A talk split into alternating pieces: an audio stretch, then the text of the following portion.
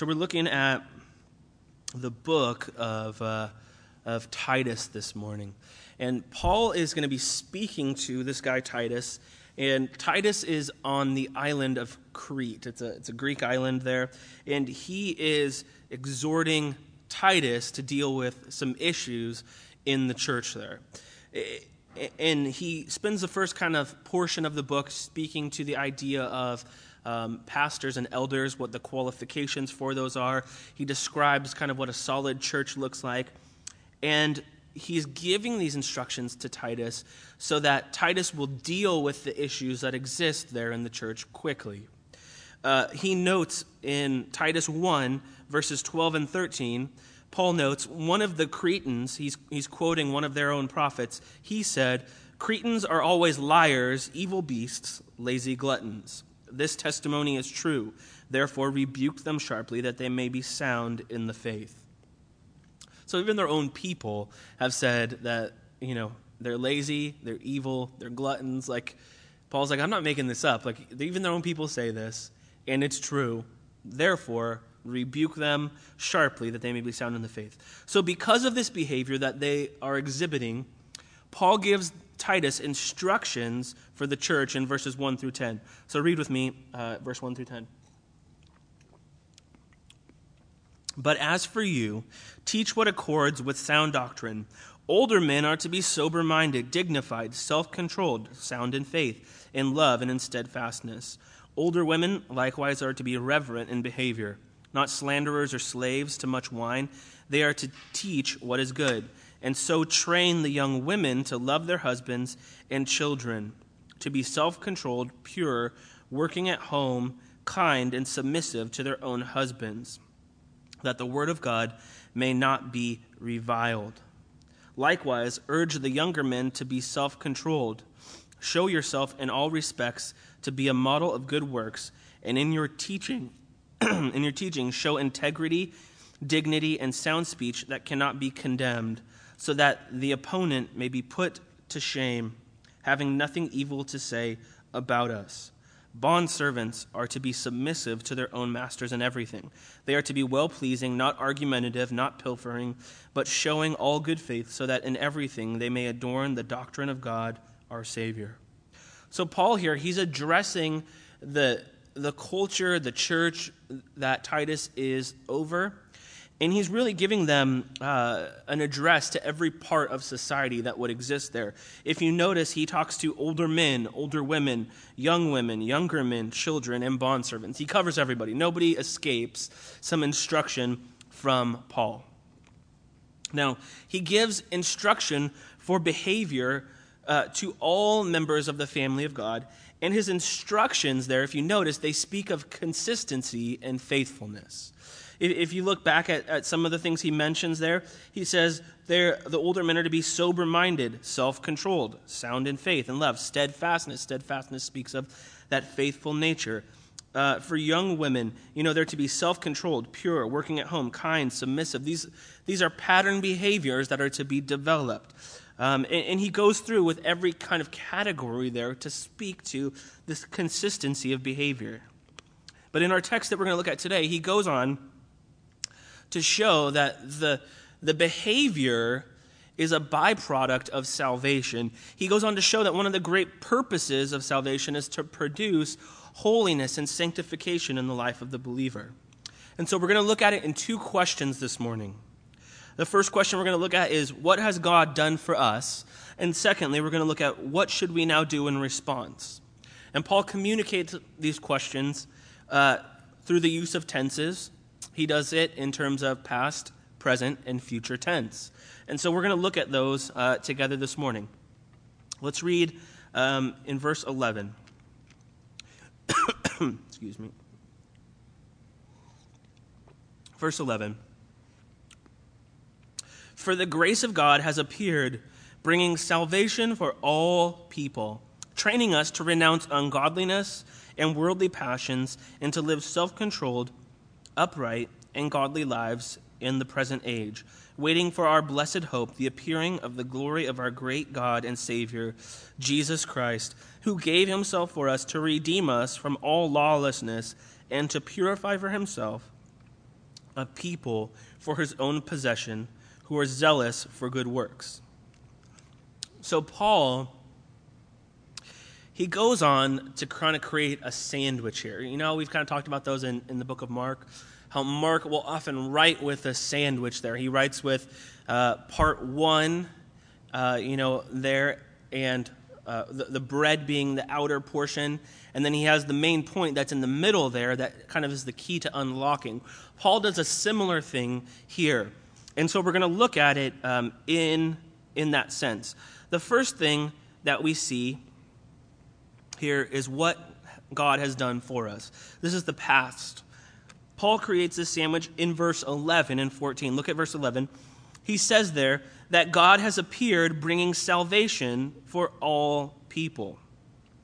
He has redeemed his people by his grace. The term that he uses there, um, where he talks about the grace of God, he uses that term to sum up really all of God's actions on our behalf. And, and specifically within that, he's also speaking to the coming, uh, the incarnation of Christ coming to this earth, living a perfect life on our behalf, and, going to the cross, being crucified, being, uh, you know, whipped and, and beaten there, and ra- uh, you know, dying for, for our sins, and then being raised from the dead on the third day.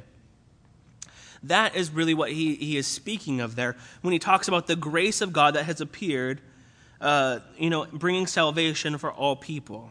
And then in verse 14, he continues on and he elaborates what this grace looks like.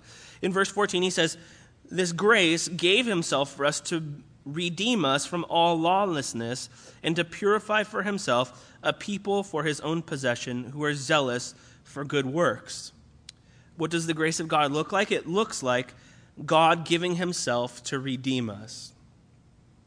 In, in 1 Timothy, Paul puts it this way 1 Timothy uh, 2, verse 5 and 6 For there is one God, there is one mediator between God and men, the man Jesus Christ, who gave himself as a ransom for all later in Galatians uh, 3:13, he writes, "Christ redeemed us from the curse of the law by becoming a curse for us. For it is written, cursed is everyone who is hanged on a tree." So Paul here, he speaks of uh, these two terms of redemption and ransom, and, and, he uses them in what he's trying to communicate here. In, in verse 14, he says, this, this grace of God gave himself to redeem us, to, to ransom us, um, as we saw there in 1 Timothy and, in Galatians. And when he's using those terms, he's using them to kind of reference back to uh, the trade in their day. Often, what would happen would be that you would redeem or ransom a slave at the market. When there would be uh, slaves for sale and you were looking to uh, get you know, for additional help, you would go and you would see the slaves at the market and you would purchase someone's contract for them to work for you. And people in those days were, were often put into slavery as a result of trying to pay off debts which they could not pay. And so they would work off their debt uh, through this kind of voluntary slavery. Um, and so here, what Paul is saying is Jesus has come along to us trying to pay off a debt that we could not pay, and he has ransomed us. He has redeemed us. He has seen us and said, You can come with me. I'm going to take you off of that market. You belong over here. But Jesus actually goes even beyond that because in the slave uh, market, you could actually resell your slaves. If you, you know, after a while, you're like, okay, you worked off a little bit of that, and now you need to, I'm going to resell you back at market. But Jesus goes even further than that. God doesn't resell us, He, he um, redeems us and ransoms us, but He goes even further. Look at Galatians 4. Uh, verses 4 and 5. When the fullness of time had come, God sent forth his Son, born of a woman, born under the law. This is talking about the coming of Christ, Christmas, the incarnation. This uh, God sent forth His Son, born under woman, born under law, to redeem those who were under the law. He, he's buying us. He's he's calling us to Himself. Not so that we could be his slaves, but it tells us that so that we might receive adoption as sons. So we are redeemed, we're ransomed, but we're not brought in as slaves that he's going to resell at another date. He clears our debts, he pays our debts for us, and makes us a part of his family. We're made, we're adopted into the family. We're made uh, his sons and daughters. Jesus not only redeems us from sin, but he adopts us into his family. And that's exactly what verse 14 means. He has redeemed us from sin. Look at verse 14. He gave himself for us to redeem us from all lawlessness or sin and to purify for himself a people for his own possession. He has redeemed us from sin, from lawlessness, but to a life of purity, to a family. It's the grace of God that we were removed from punishment and that we were instead given life and love and brought in to be a part of the family of God. And so that is what God has done for us. Those are kind of the uh, little portions there on the outside, the, the bread in the sandwich. And now we come to the inside, the what should we now do in response? Uh, this, this is the present here. What should we now do in response? Paul gives us two things that we should do for God as a response to what he has done for us. This is not um, it's not a way that we contribute to our salvation, but rather it's a way that we recognize what God has done for us, and we overflow this action, this character, out of the understanding of who we are. And so he tells us these two things that we should do. In verse 12, he tells us that we should live for him. Verse 12, the grace of God appeared, bringing salvation for all people. Verse 12, training us to renounce ungodliness and worldly passions and to live self controlled, upright, and godly lives in the present age. So, because God has appeared, the grace of God has appeared, bringing salvation for all people, that salvation in turn trains us. And then in verse 12, that we should live for Him. And it tells us that we do it two ways. It tells us uh, in, in verse 12 that we do it by renouncing. It says it's training us to renounce ungodliness, worldly passions. And when it talks about renouncing there, it's to deny, to cast off, to reject, to get rid of those things. We are to renounce, to get rid of, to deny, to reject worldly passions, ungodliness. In addition, we are to live self controlled, upright, in godly lives. Now, when Paul communicates that, it's brilliant how he does it because he's doing it in all the realms of society as well. Self control has to do with a relation to yourself, it has to do with living uh, with a self mastery over yourself, that, that you are responsible, that you are able to live a life um, that would rightly reflect the way that Christ would live. Additionally, he tells us that they are that we are to live upright lives. When it talks about living upright lives, that's relation to others, those around us, dealing with with things justly and with integrity. That's how we're to live with the world. We're not to um, simply be only inward focused, dealing with ourselves, but also were to deal with the world in an upright fashion, that they would see the way that we live, and it would, they would know that we are treating them justly and with integrity. And then lastly, there, he tells them that they should live, and, and that we should live, godly lives. It's a relation to God. We should live uh, lives of devotion to God. There should be God glorifying uh, actions that exist within our lives. That we reject, we renounce ungodliness, we live in a godly manner. We reject worldly passions, and we live with self control and with upright nature, with integrity, with justice. these are the ways that we should live for Christ as a result of what he has done.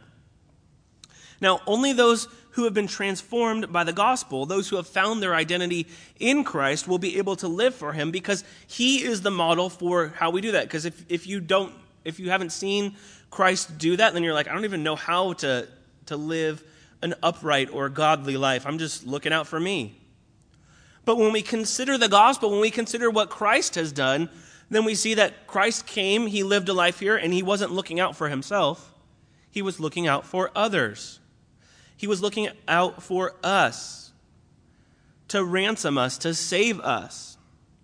The gospel transforms us in that way, and, and it, it becomes our model. When it talks there about, um, in verse 12, that the gospel, the grace of God appears, it brings salvation for all people, training us. That word that it uses there for training. In, some of your, uh, in some of your translations, it might say it a little bit differently. Um, it might say teaching.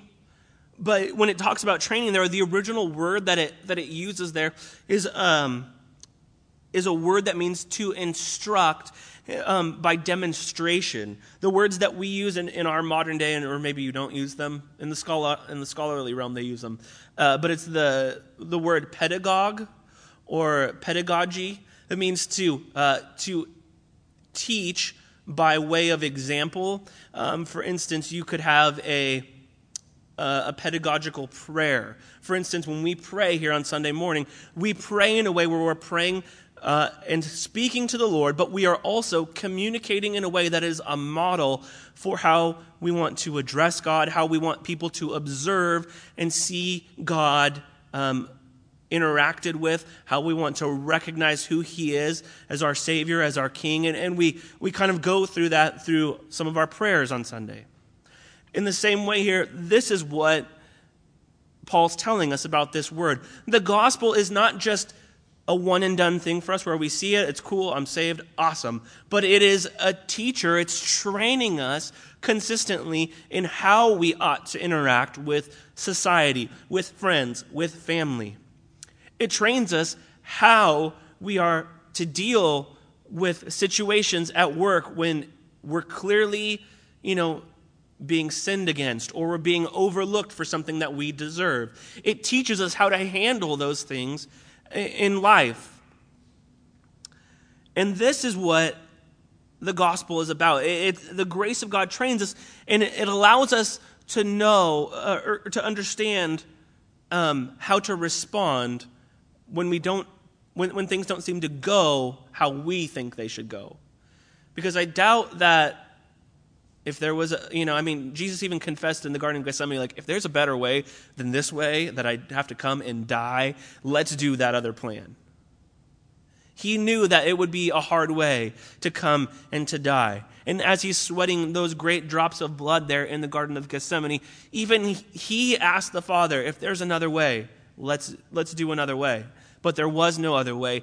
He allowed himself to be destroyed on our behalf.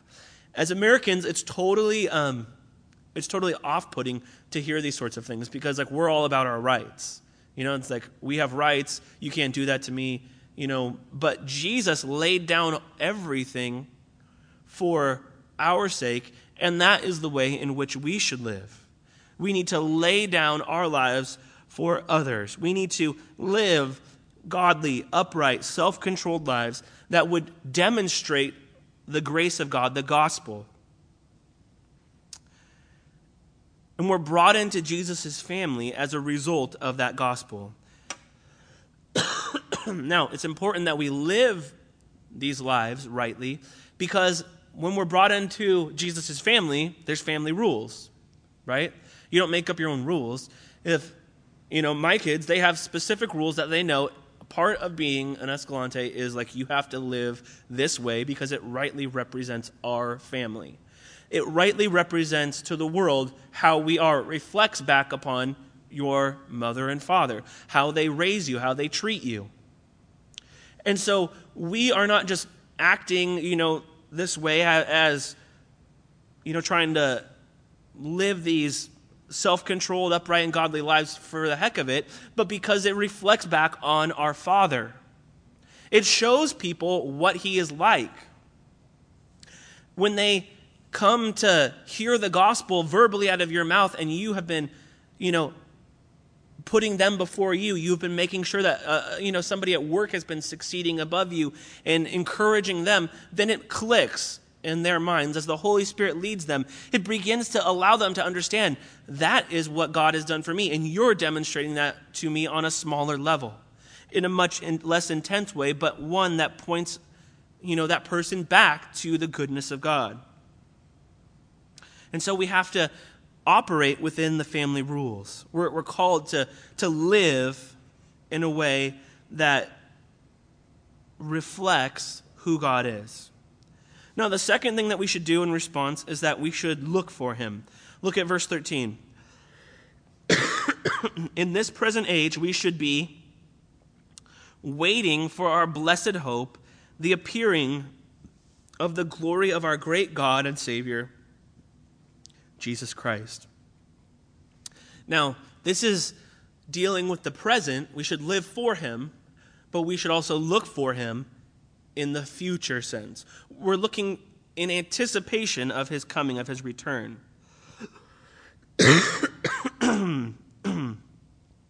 we're not only to live for him, but we're to live for him in a way that is expecting his return the thing that is, we didn't really get a chance to kind of talk about it too much this Christmas, but the thing that's awesome about the, the Christmas season, and, uh, you know, you you've heard the term Advent season. And basically, what, that, what that's speaking of is that anticipation, the waiting up until the date where we're counting down the day. The kids have the advent calendars and they, you know, they're pulling them out and getting the little chocolates or, you know, things like that. And they're counting down the days until Christmas. There's this anticipation of the coming of the king. The way that in which we treat Christmas, even as like a real super pagan society where like, you know, all of a sudden there's a you know totally secular like christmas countdown with like shopping days and all of that that's like you know keeps getting further and further into the year. All of a sudden it's like the day before christmas sale the, the week before christmas or you know the week before thanksgiving sale the week before it just keeps getting further and further. It's like we're open all day on thanksgiving now. Just they're thrashing all the holidays in order to count down to Christmas and start the sales. And they're doing it out of a motivation of, you know, money, trying to make more money and capitalize. but even within that, even though the, um, the motives are misplaced, there's still a similar countdown until the day when all, all the world celebrates in one way or another that this is the day that we remember that Jesus came to the earth. There's an anticipation, there's a waiting there. And the Advent season, the Christmas season, this, this time of waiting and counting down, it, it's good to celebrate because it trains us to anticipate and wait for the return of the King. We've anticipated the coming of the King, and now again we wait for the return of the King. And this is what we're told to look for in verse 13. It says, In this present age, we should be waiting for our blessed hope, the appearing of the glory of our great God and Savior, Jesus Christ. We're to be waiting. It's talking of an expectant eagerness there. It's speaking of this. Um, you, you, know a readiness that you would have your a watchfulness as you're as you're looking and, and scanning about some of the translations actually say looking but I find that that's probably not the best word because we can look at various degrees. It's like, oh, did you look at that? Or look over there. Or, you know, how well did you look in there, you know, for that thing you were missing? Or, you know, and there's various levels. It's like looking could be like a glare or a, a stare. It could be like a glance. It could be, you know, like a, an inspection and study of. But everybody waits exactly the same. Everybody waits expectantly. Whether you're waiting you know, to open a, a present, whether you're waiting for you know an anniversary whether you're waiting in line at the dmv you were waiting with the expectation that that is going to come and you're constantly watching your number watching the screen. Call my number call my number call my number call my number. There's, there's an expectation of observation that exists there. When we wait it produces this urgency whether it's like on a totally negative sense like this is taking way too long because I want to get out of here or get to this place, or whether there's an excitement that's produced, we all wait with that expectancy, that urgency. In Mark 13, we're going to look at this not next week, but probably the week after. Jesus speaks in a parable and, and communicates waiting for the return of the king, waiting for his return this way. In Mark 13, starting in verse 32, he says, But concerning that day or that hour, no one knows not even the angels in heaven, nor the Son, but only the Father. Be on guard, keep awake, for you do not know when the time will come. It is like a man going on a journey when he leaves home and puts his servants in charge, each with his work, and commands the doorkeeper to stay awake. Therefore, stay awake, for you do not know when the master of the house will come, in the evening, or at midnight, or when the rooster crows, or in the morning, lest he suddenly uh, come and find you asleep. And what I say to you, I say to all stay awake. Jesus is talking about his return. He's talking about his coming, his, his second advent, that he will come, the return of the king. He says, Pay attention, stay awake, don't be caught asleep. The master of the house has told you, I will return. Stay awake, pay attention, observe. I've told the doorkeeper, Keep an eye out. You don't know when I'm going to come. This is what he has told us to. And what we're waiting for is the blessed hope in verse 13. We're waiting for this blessed hope, the appearing of the glory of our great God and Savior, Jesus Christ. We're waiting for the return of the King who will come and receive his people to him again. Hebrews 9 puts it this way as just as it is appointed for man to die once, after that comes judgment. So Christ, having been offered once to bear the sins of many, will appear a second time, not to deal with sin, but to save those who are eagerly waiting for him. It tells us in Hebrews that he will appear again, he will come again. This time, not to deal with sin because he's already conquered our sin, but to save those, to, to gather those who are eagerly waiting for him. It doesn't say that those who are asleep, but those who are waiting. There's that expectancy that we are looking for the return of the king. Our focus is to be upon his return. When you know that you're not going to be settling down in an area, you don't lay down roots when you know that you're not going to be staying in one spot for very long, I'm like notorious for this. Me and my family, we're always like, we move into a place where we're like, oh, we're only going to be here for like probably like, you know, four to six months. So like, let's not do anything. Let's just keep it like as bare bones as possible. We've done this like our whole, like every single place we've lived in. You know, let's not like, you know, get settled in here because like we're to end up having to pack all this up in six months anyways. The first place we lived in, we lived in for like five years. The second place we lived in for like three years. It's like crazy, you know. We never do six months, it just doesn't happen. However, um, you know, by, by not setting down those roots in a place that you don't expect to stay, it allows you to remain detached.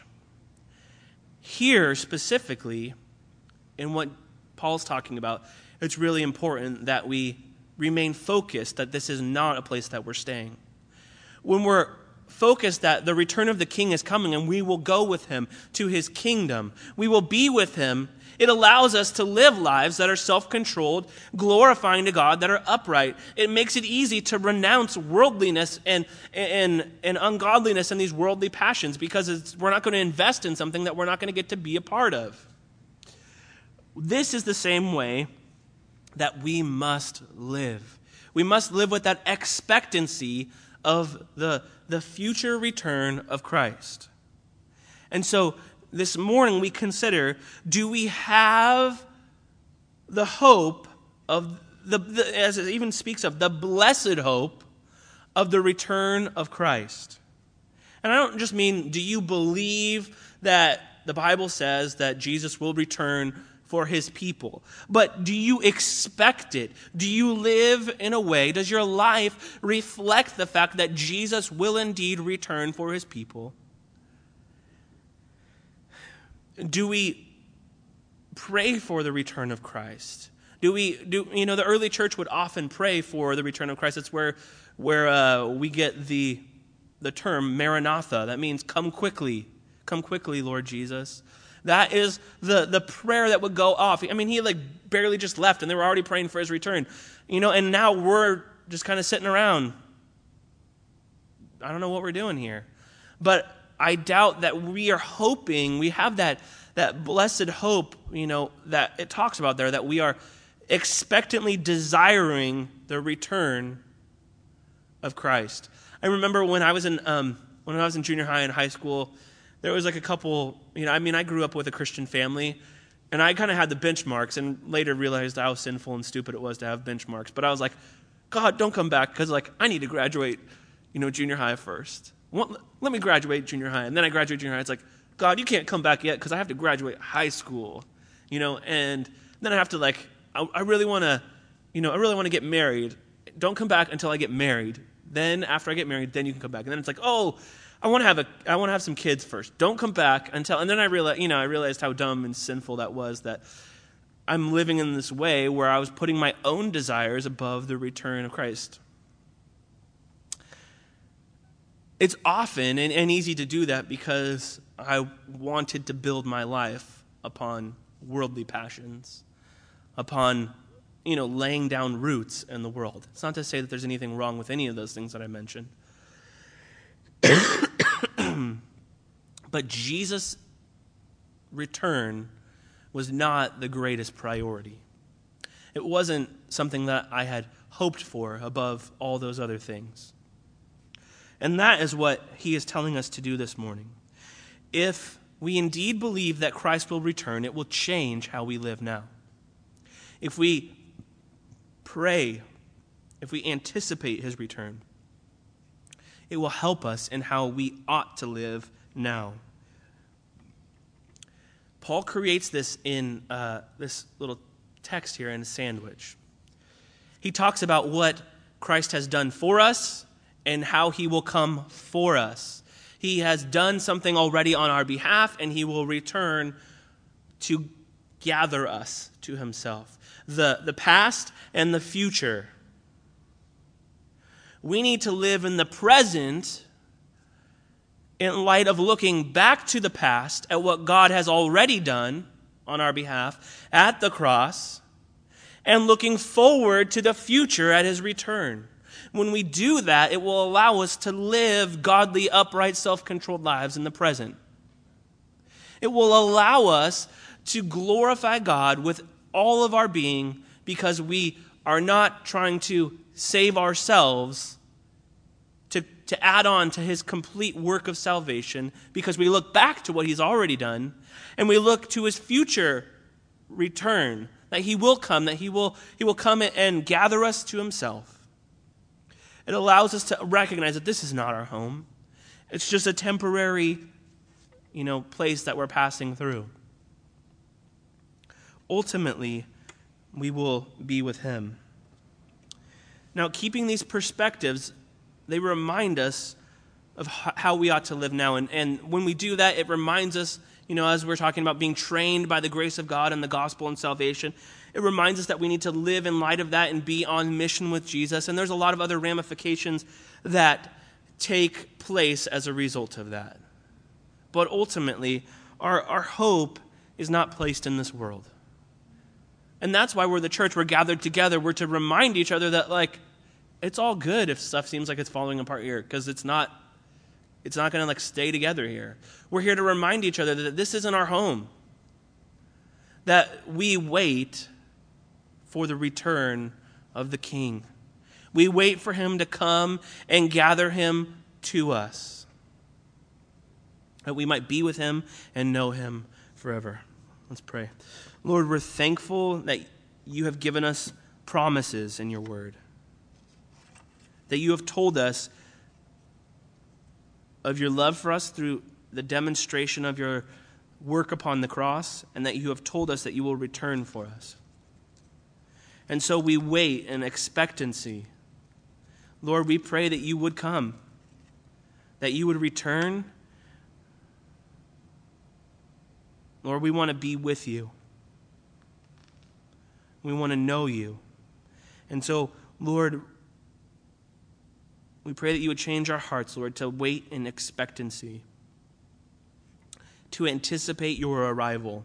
Just as we counted down the days until Christmas, Lord, may we begin counting down, Lord, even though we don't know the, the day or the time. Lord, may we know that the, the day of your coming, the day of your return arrives closer and closer with every passing day. And so we wait for you. Turn our hearts, Lord, um, outward, Lord, to focus upon you and not upon laying down roots here, upon building on worldly passions. But we want to be passionate about you, the King. And so we want to wait for you. Lord, cause us to have that, that yearning for you, Lord, for your return. We love you. Amen.